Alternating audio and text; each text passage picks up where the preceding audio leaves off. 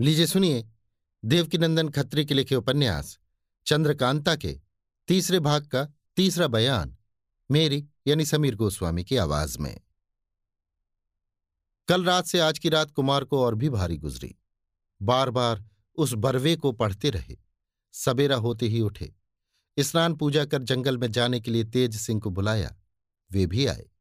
आज फिर तेज सिंह ने मना किया, मगर कुमार ने न माना।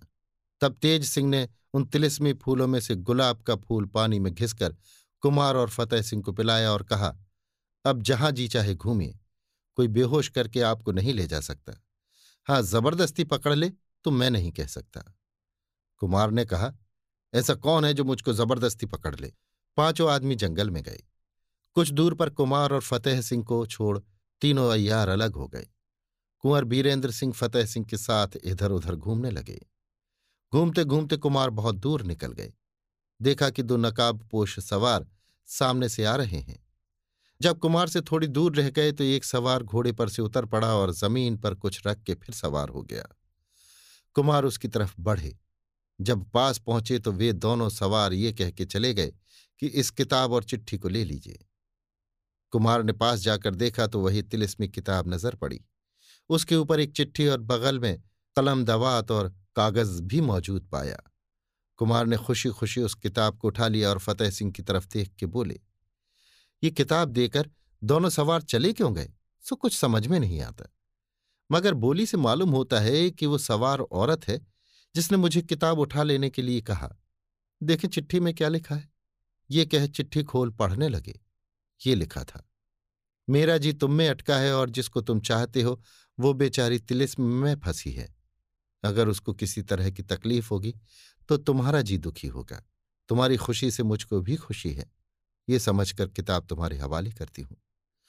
खुशी से तिलिस्म तोड़ो और चंद्रकांता को छुड़ाओ, मगर मुझको भूल न जाना। तुम्हें उसी की कसम जिसको ज़्यादा चाहते हो। इस चिट्ठी का जवाब लिखकर उसी जगह रख देना जहाँ से किताब उठाओगे। चिट्ठी पढ़कर कुमार ने तुरंत जवाब लिखा, इस तिलिस्म किताब को हाथ में लिए मैंने जिस वक्त तुमको देखा उसी वक्त से तुम्हारे मिलने को जी तरस रहा है। मैं उस दिन अपने को बड़ा भाग्यवान जानूँगा, जिस दिन मेरी आँखें दोनों प्रेमियों को देख ठंडी होंगी। मगर तुमको तो मेरी सूरत से नफरत है, तुम्हारा बीरेंद्र। जवाब लिखकर कुमार ने उसी जगह पर रख दिया। वे दोनों सवार दूर खड़े दिखाई दिए। कुमार देर तक खड़े राह देखते रहे, मगर वे नज़दीक न आए। जब कुमार कुछ दूर हट गए तब उनमें से एक ने आकर चिट्ठी का जवाब उठा लिया और देखते देखते नज़रों की ओट हो गया। कुमार भी फतेह सिंह के साथ लश्कर में आए। कुछ रात गए तेज सिंह भी वापस आकर कुमार के खेमे में इकट्ठे हुए। तेज सिंह ने कहा, आज भी किसी का पता न लगा। हाँ, कई नकाबपोश सवारों को इधर उधर घूमते ज़रूर देखा। मैंने चाहा कि उनका पता लगाऊँ, मगर हो न सका, क्योंकि वे लोग भी चालाकी से घूमते थे। मगर कल ज़रूर हम उन लोगों का पता लगा लेंगे। कुमार ने कहा, देखो, तुम्हारे किए कुछ न हुआ, मगर मैंने कैसी अयारी की कि खोई हुई चीज़ को ढूंढ निकाला। देखो ये तिरस्वी किताब।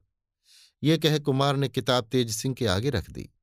तेज सिंह ने कहा, आप जो कुछ अयारी करेंगे वो तो मालूम ही है, मगर ये बताइए कि किताब कैसे हाथ लगी? जो बात होती है, ताज्जुब की। कुमार ने बिल्कुल हाल किताब पाने का कह सुनाया। तब चिट्ठी दिखाई और जो कुछ जवाब लिखा था, वो भी कहा। ज्योतिषी जी ने कहा, क्यों ना हो? फिर तो बड़े घर की लड़की है। किसी तरह से कुमार को दुख देना पसंद न किया। सिवाय इसकी चिट्ठी पढ़ने से यह भी मालूम होता है कि वो कुमार के पूरे पूरे हाल से वाकिफ है। मगर हम लोग बिल्कुल नहीं जान सकते कि वो है कौन।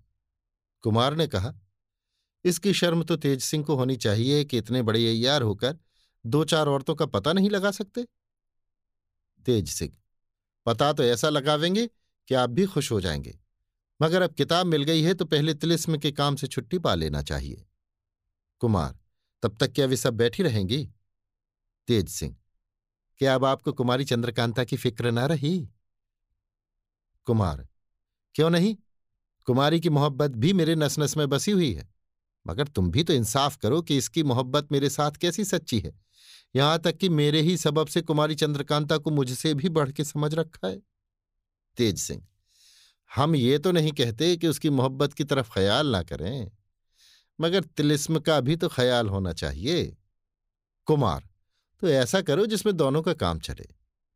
तेज सिंह, ऐसा ही होगा, दिन को तिलिस्म तोड़ने का काम करेंगे, रात को उन लोगों का पता लगावेंगे। आज की रात फिर उसी तरह कटी।